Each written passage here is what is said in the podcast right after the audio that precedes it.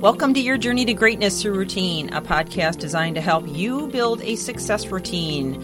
My name is Michelle Steffes, and I'm author of the book, and I'm excited to come to you today with more insights and ideas to accomplish your success routine because it's not the big things we do, but the little things we do every day that make the biggest difference. So let's get on with the podcast.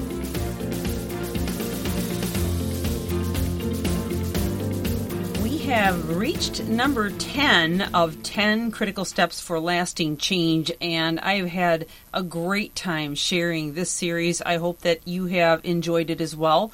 I also hope that you have gotten through all of the episodes and have taken some time to write down some notes and apply some of these things.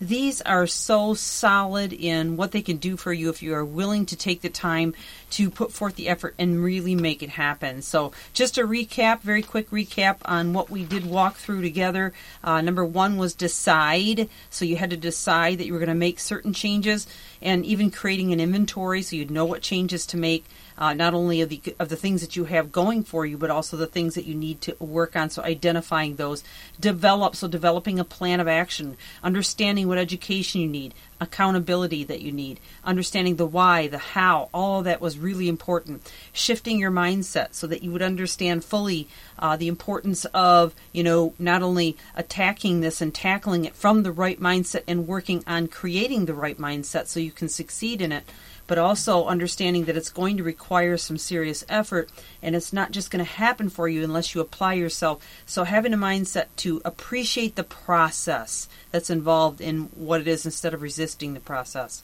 Uh, number four was creating a space. So you've got to create a space on your calendar for this to happen for you. You can't just expect it to fit in with your schedule. You've got to allocate time. Number five was you know, making yourself accountable. So you needed to find somebody that could hold you in account. And I also gave you a, a, huge list of ideas on how not only you could hold yourself accountable, but ways in which you could be held accountable. Number seven was reframing. So not only with cognitive restructuring, we kind of walked you through that so you would understand how to do it, but developing habits of reframing and why that's important. Number eight was altering your physiology. So, realizing that as you go through this work, the idea is to create more oxytocin, melatonin, serotonin, endorphins, and drop the level of cortisol, which is stifling us at many levels. And I, I went into that a little bit, but not so much the science as much as tips on that.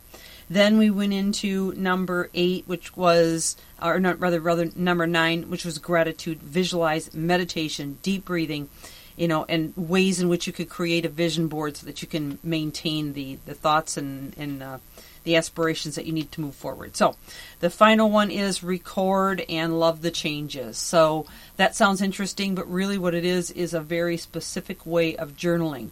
Now, if you're squeaming or, or, squirming at the idea of journaling, hold on just a second because I'm not talking about any kind of formal journaling necessarily, although if you like to do it, great. I, I would encourage you to do it.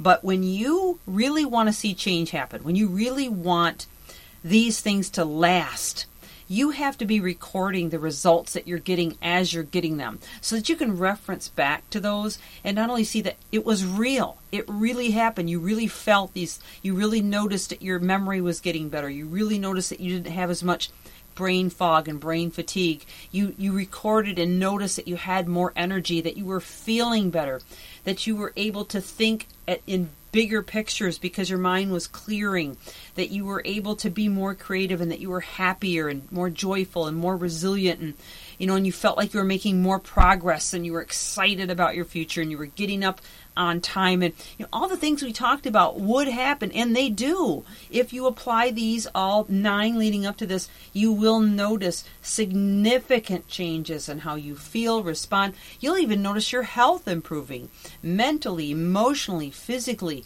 In so many ways you will boost your immune system. You will change your physiology in such a way that you will notice a, a dramatic effect happening to you.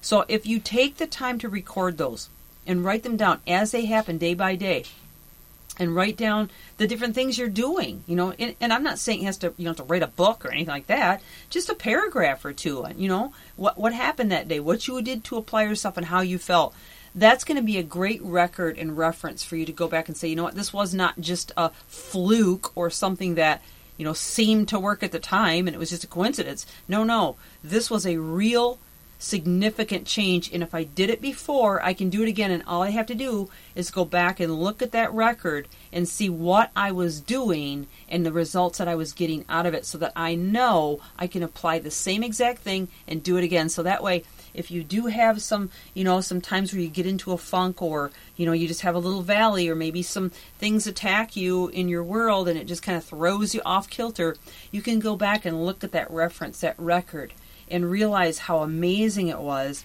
and love the changes that you not only saw, but that you are seeing and that you can do again. So hopefully those 10 are going to help you to not only keep lasting change, but to continue to perpetuate it again and again and again in your future. Well, this has been a great series, and I would encourage you to share this with other people that may be, that may benefit from it on your social media channels, or email it to them, or whatever you need to do.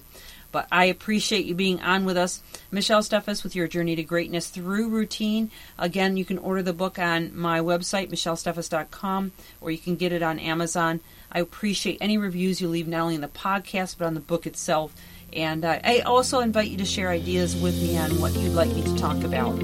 Uh, reach out to me on LinkedIn or Facebook. Thanks so much and have an amazing day. Continue to reach higher. And I love what Les Brown says, so I'm going to end it with that. So he says, shoot for the moon, and even if you miss, you land among the stars.